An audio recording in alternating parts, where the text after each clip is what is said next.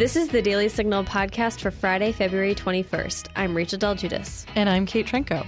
It's been 40 years since the famous Miracle on Ice hockey game when the Americans beat the Russians in the Olympics, despite the fact that the Russians were considered a far superior team.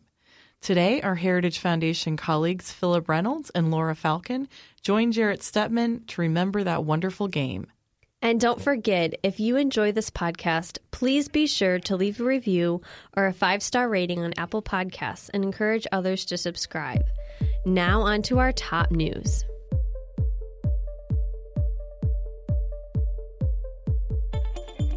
Roger Stone, a Trump ally, was sentenced on Thursday by U.S. District Court Judge Amy Berman Jackson to more than three years in prison and a $20,000 fine for withholding the truth from Congress and tampering with witnesses. Stone will be serving three years and four months in prison. Previously, federal prosecutors suggested he serve seven to nine years. Attorney General Bill Barr subsequently reviewed the sentencing recommendation and felt that it was too excessive. On Twitter, Trump responded, they say Roger Stone lied to Congress. At CNN? Oh, I see. But so did Comey. And he also leaked classified information, for which almost everyone, other than crooked Hillary Clinton, goes to jail for a long time. And so did Andy McCabe, who also lied to the FBI. Fairness? The White House announced Thursday that current ambassador to Germany, Richard Grenell, will also now serve as acting director of national intelligence. In a statement, White House Press Secretary Stephanie Grisham said that Grenell has years of experience working with our intelligence community in a number of additional positions, including as special envoy for the Serbia Kosovo negotiations and as United States spokesman to the United Nations. He is committed to a non political, non-partisan approach as head of the intelligence community on which our safety and security depend. House Speaker Nancy Pelosi criticized the move, saying in a statement, Sadly, President Trump has once again put his political interests ahead of America's national security interests by appointing an acting director of national intelligence whose sole qualification is his absolute loyalty to the president. Pelosi also derided the fact that Trump was making Grenell an acting director, saying, Once again, the president has shown his contempt for our Constitution's system of checks and balances by sidestepping the Senate's constitutional authority of confirmation with the installation of another acting official that he knows cannot be confirmed even in a Republican controlled Senate. A shooter who killed nine people at two bars in Hanau near Frankfurt, Germany, was likely a racist extremist, according to authorities.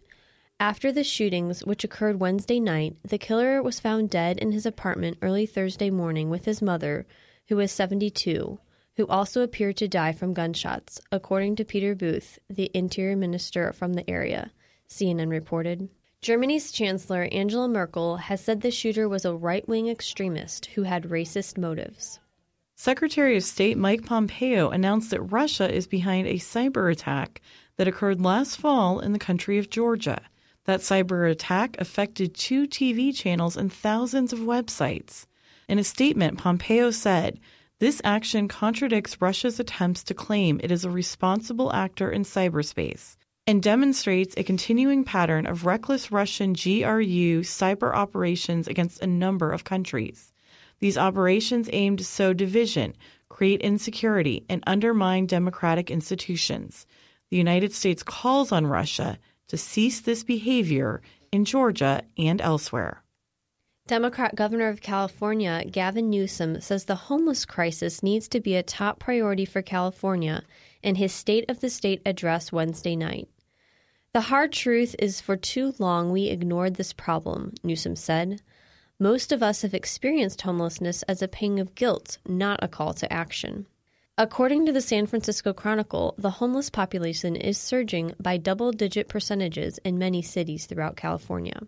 Newsom added, Let's call it what it is. It's a disgrace that the richest state in the richest nation, succeeding across so many sectors, is falling so far behind to properly house, heal, and humanely treat so many of its own people. Next up, we'll discuss the Miracle on Ice. It's because of support from listeners like you that we can continue to produce podcasts like Heritage Explains and SCOTUS 101. And you can help us keep it up by going to www.heritage.org slash podcast today to make your tax-deductible gift.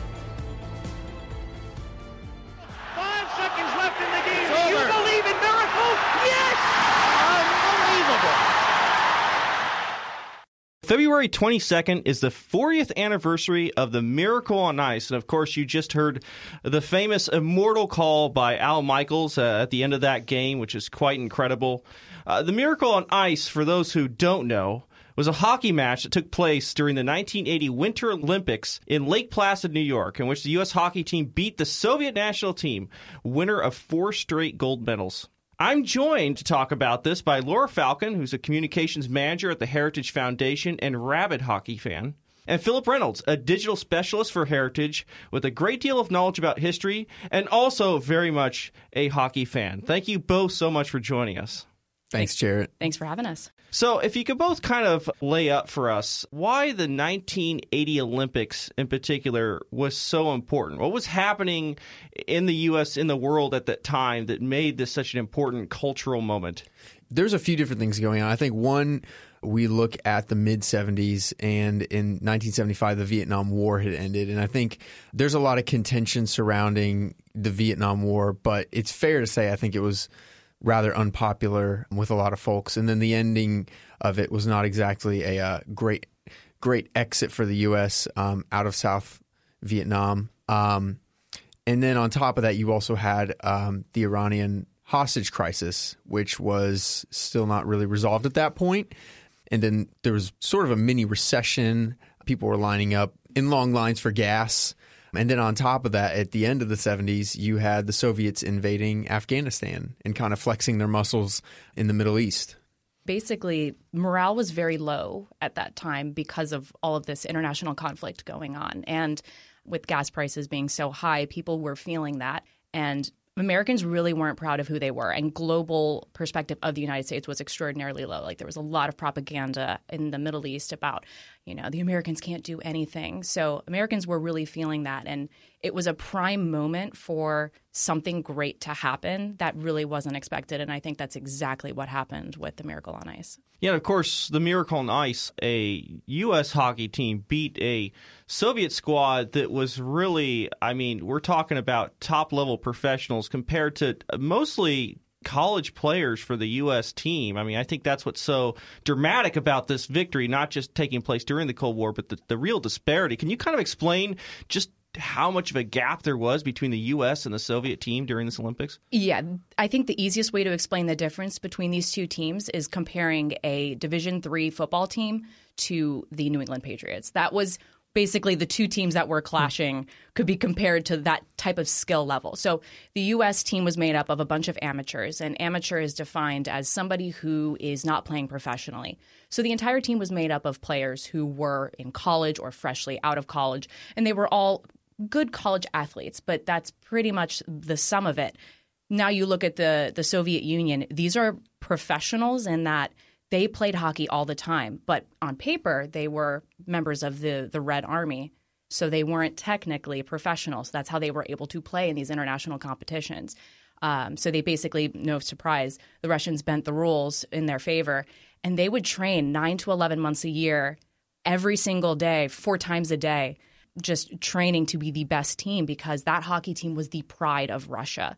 And um, and this team played together for years, and so you're comparing a team that's been together for ten years plus to players who were together for about six months. So there was a huge learning curve um, just with the American team. They had to learn how to work hmm. together and, and everybody's little idiosyncrasies on the ice. The Russian team knew each other that really is an incredible thing when you, you think about the Soviet team was not just simply a collection of superstars that maybe just wasn't cohesive. This was a collection of superstars that had played together for so long against a bunch of amateurs who hadn't played together for so long. Really uh, puts it in perspective. I do want to have you describe if there was any kind of edge that this U.S. team had, because you know one looks at the scenario and says, "Well, how could they possibly have done this?" I mean, I mean, yes, it was a miracle, but there must have been some kind of preparation or some kind of knowledge beforehand. Hey, we got a shot against the Soviet team. I think the shot was that people didn't consider them to be a threat, so they could go into this Olympic season completely fresh and without any pressure. If they medaled, that would have been considered a, a, huge success. So nobody was looking at the United States. Everybody kind of just brushed them aside as the they were the youngest hockey team in the Olympic Games that year. So mm. nobody was looking at them as a threat. It was the Russians and then second and third, who cares? They knew the Russians were going to win. Um, but Herb Brooks was able to build on that by making himself the enemy of the team. Um, you had a lot of Herb players. Brooks being the coach. Herb, I'm sorry, yeah, Herb Brooks being the coach of the of the team. Um, he had a lot of players from Minnesota who um, he coached a lot of them as the coach of uh, the University of Minnesota. He also had a lot of players from Boston. Those two teams didn't really get along very well, so there was a lot of animosity. But because he told them he egged them on and made them hate him so much that they had to band together as a team to uh, to basically go up against him, and that was how they were able to to really unify as a team. And then Herb Brooks worked them to death. And I know one thing that he always said is, "You may not be one of the best teams, but you will be one of the most well conditioned, and that's absolutely true. Nobody could keep up with the Soviets. Uh, that really is uh, kind of incredible because when we think about this, this wasn't even actually the gold medal game. This was actually a preliminary game. The U.S. team did eventually go on to win the gold medal. So not only did they beat the Soviet team, but they went on to win the whole thing, beating all these other teams. I believe uh, the Finnish team actually, and they took first. I mm-hmm. believe the Soviets took uh, second place. So this was this was a, a collection of amateurs who turned themselves into a well-oiled machine and not just beat the Soviets in this kind of dramatic moment, but won the whole thing. Because that would have been quite a letdown if they hadn't, right? Oh, yeah. Can you imagine going all the way to the gold medal, beating the Soviet Union, and then losing? I mean, that would destroy me. I, I wouldn't be able to live that down. Yeah, as a Red Sox fan, I can, I can definitely attest to making it all the way into failing. But I think one thing that's interesting as well is that from 1963 to 1989, the USSR had captured nearly every world championship and Olympic gold. So this was a team that was going into the tournament kind of with scalps already on their belt. And on top of that, this was also a team that played together really well. There was a Gabe Polsky. He was the director of uh, a documentary called Red Army about this Red Army hockey team, and he described their sort of signature style of playing jazz on the ice in the sense that their chemistry was so good. And in hockey, the best teams usually are the teams with the best chemistry because it's such a fast moving game that requires so much coordination and teamwork. There really is no room for teams or players who don't work together well in that sense. So, that being said, this was a team that worked really well together. They knew each other very well, like Laura had mentioned. They practiced together every day, pretty much all day. Um, and again, they were even they they had training techniques that they were using that are probably only just now being brought into sports fitness and sports training, almost basically the, the equivalent of CrossFit. Um, so this was a team that not only was very, very good, but was also revolutionary in the fact that they weren't necessarily stuck in doing things a certain way and were just really good at doing them that way. The Americans and the Canadians, they generally played a more individualistic style. Sometimes called dump and chase. You basically put the, the puck down the ice and try to get it in front of the other team's goal as quickly as you can. Whereas the Soviets really um, worked the open areas. Um, and sometimes that involved going backwards as opposed to forwards, which was very, very, very difficult to defend against. Yeah, and they oftentimes would pass four, five, six, seven times.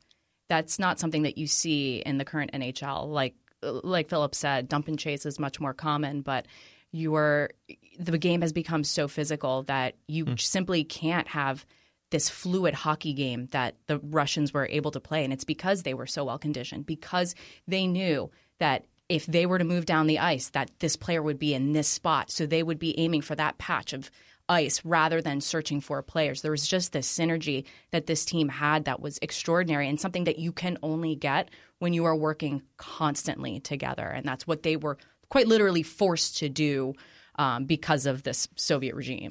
And I think there's proof of that because in the mid 70s, um, two big Soviet teams, they're both club teams, so they weren't necessarily um, officially the Red Army teams, but at least on CSKA Moscow, one of the teams, most of the roster was the same as the Red Army's team roster. So, anyways, they came over in the mid 70s to play some exhibition games in the NHL, and they played some of the best teams in the NHL, and they beat them pretty bad. So they beat the Rangers seven to three. They beat the Bruins five to two, and then they tied the Canadiens three to three. And then they finally got to the Flyers, and the Flyers did beat them. And the reasons why are kind of debatable. I suppose you could say it's because the Flyers didn't really play hockey; they were more of brawlers on skates. Um, but that being said, these Russian players had shown that they could easily beat some of the best teams in America and in Canada, and in, essentially in the West except, of course, incredibly, the U.S. national team. So, talk about the aftermath of this game. How this was received both in the U.S. and the Soviet Union. I mean, obviously, you know, very dramatic moment that had American sports fans uh, very much excited for this incredible moment, but certainly could have been was taken very differently by the USSR. So, kind of explain the aftermath of this game. Yeah, I think, I mean, this team gave America something to hope for, and especially in such a, a lopsided manner. Um, it gave Americans something to really cheer for. And I think what's also really extraordinary is the this team didn't have a Wayne Gretzky, it didn't have a Mario Lemieux. Um, they had just very average players really achieve something that no one ever thought was possible. Um, so I think it gave Americans a little something to look forward to and something to cheer about when literally everything else was crumbling around them. Yeah, I think it's interesting because you do see that the Soviets would go on to win more gold medals. Um, and so I think in some ways for them it was sort of just a uh, a you know trip in their run. But at the same time, I think what's interesting is that no one had been able to really trip them up, save for the occasional. I think a, a few Olympics back they won a bronze rather than gold. So, but the they U.S. still also, medaled. yeah, the U.S. also beat them in 1960. Or, I'm sorry, the, the United States won the Olympic gold in 1960. And that's so. the only time the U.S. won the Olympic gold before Right. 1980 in hockey. Um, so for the Soviets, in a sense, I think it, it it definitely stunned them in the fact that America was showing itself as a nation not entirely beaten. And even though we had withdrawn from Vietnam, um, and here Russia was waging a war, um, and even though Afghanistan wasn't necessarily successful, um, I think there was a lot of reason for them to see the U.S. as a, as a nation pretty pretty fairly beaten in a lot of areas. And this was, I think, probably the the the sector they least expected to be defeated in. Absolutely. And the Russians also completely changed up their team after that happened. They let go of a lot of the veteran players, hoping for better talent, not realizing that, you know, in, in any normal competition, the Russians would beat the United States. And that did happen. Uh, days before uh, Lake Placid, the uh, Herb Brooks put together a, a little exhibition game between the Americans and the USSR, and they got beat up. Herb Brooks knew exactly what he was doing, and it was he wanted to kind of let that game play out so that any nervous energy would be gone. And they're like, okay, we got beat. Now we can just play. And that was that's what ended up happening. Yeah, they actually got beat ten to three, and that was at Madison Yeah. Square Garden. Yep. And that that was, I think, it was very humiliating. But like you said, in some ways, it, it almost gave the Russians a false sense of security, which sort of typifies their attitude um, leading into and throughout that tournament. So there's a lot of tension, of course, put on the heroes of the story, which is the U.S. national team and the incredible accomplishment. But I think one incredibly important part of this is the losers too. The, the the the Soviet and the Russian athletes who were part of this system, often, sometimes, I think, very much unwillingly. I mean, basically serving under a tyrannical authoritarian state, the USSR, that like many other authoritarian regimes, often abuses its athletes. These guys, you know, do not get the kind of treatment that superstar American athletes. They get paid a lot of money. They, of course, get many accolades. These guys were under a lot of pressure uh, from the Soviet Union. So, so, kind of explain how these athletes were treated under that system and kind of the aftermath years later, how they dealt with this. Yeah, I thought you summed that up nicely, but any of the things that we have readily available to us in the United States, the Russians did not have. So I think it's, and I, I am totally one of those people who I tear up when I hear that Al Michaels uh, game or um, end of game call. But um, we want and we want to celebrate what the Americans were able to do, but the the enemy is not the Russian team. The enemy is the regime. Those Russian players were uh, most of them they loved hockey. They had aspirations to be NHL superstars, and a lot of them did end up coming to the NHL to play. Hmm. Um, but they they didn't have much of anything in Russia. They were forced to play with bike helmets instead of actual hockey helmets most hockey players they can switch up their skates every once in a while. You're basically stuck with one pair of skates. They didn't have sticks very frequently. When the trainers from the Russian team would come to the United States because they were they were they were friends with people from um, the American leagues they would come back with bandages and, and, equipment because it just wasn't readily available. And um, a lot of times when they would play in Dynamo Stadium, which is the the stadium out in in Russia, it was an open field and with a hockey rink in the middle with um, with straight edges, which is not how a hockey rink is supposed no. to be. Um, so they'd be playing literally in the middle of a blizzard, and you're not going to be able. I mean, you could do that when you're having fun, but when you're forced to play in blizzard conditions, and then the lights are being shut off because the economy is bad in Russia, and they want to save electricity. I mean, you're putting these players through this grueling process um, and then trying to coerce them to stay by giving them a promotion in the in the military in their in the Red Army, and which with that came uh, additional perks, higher pay. But at the same time, they're staying away from their family. I mean, like I mentioned before, they're gone nine to 11 months of the year, separated from their wives and from their children, and forced through these grueling conditions and this grueling training that um, that took up most of their life. And so there's no surprise that they saw what was going on in the NHL in in the West and thought, "Hey, this this might be good." and sure enough, I mean, you got a lot of defectors as a result. Yeah, it was essentially a, a deployment for all intents and purposes yeah. that, that, they'd be sent on, um, and then there are also stories that have circulated about. Uh, coaching staff on the Russian Russian side who would promise the players, um, you know, if you play really well and you keep this up and you stay with us, we'll try to secure you a spot in the NHL with no intention of fulfilling that mm-hmm. promise. And so, not only were their physical conditions obviously very, very difficult, um, but they're also being put under this sort of manipulative mental strain. And I'm sure there was also a lot of these the unspoken threat of you know like we know where your family lives. We know that you know that's right. in some ways, uh, I think, a bargaining chip that a lot of these regimes use with athletes, um, coercing them to perform, coercing them to commit to these ridiculous um, conditions and ridiculous schedules.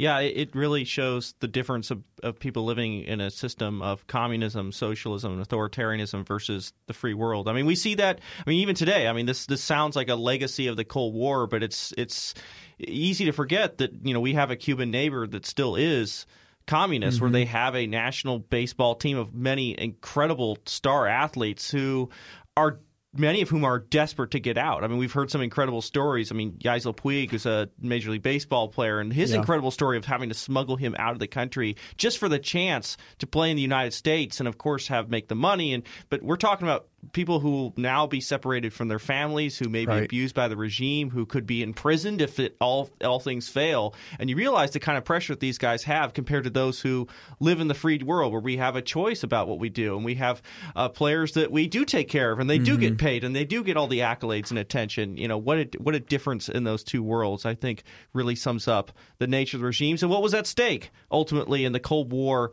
and this this real division between the United States and Soviet Union that was not just two superpowers powers, but two ways of life. Right.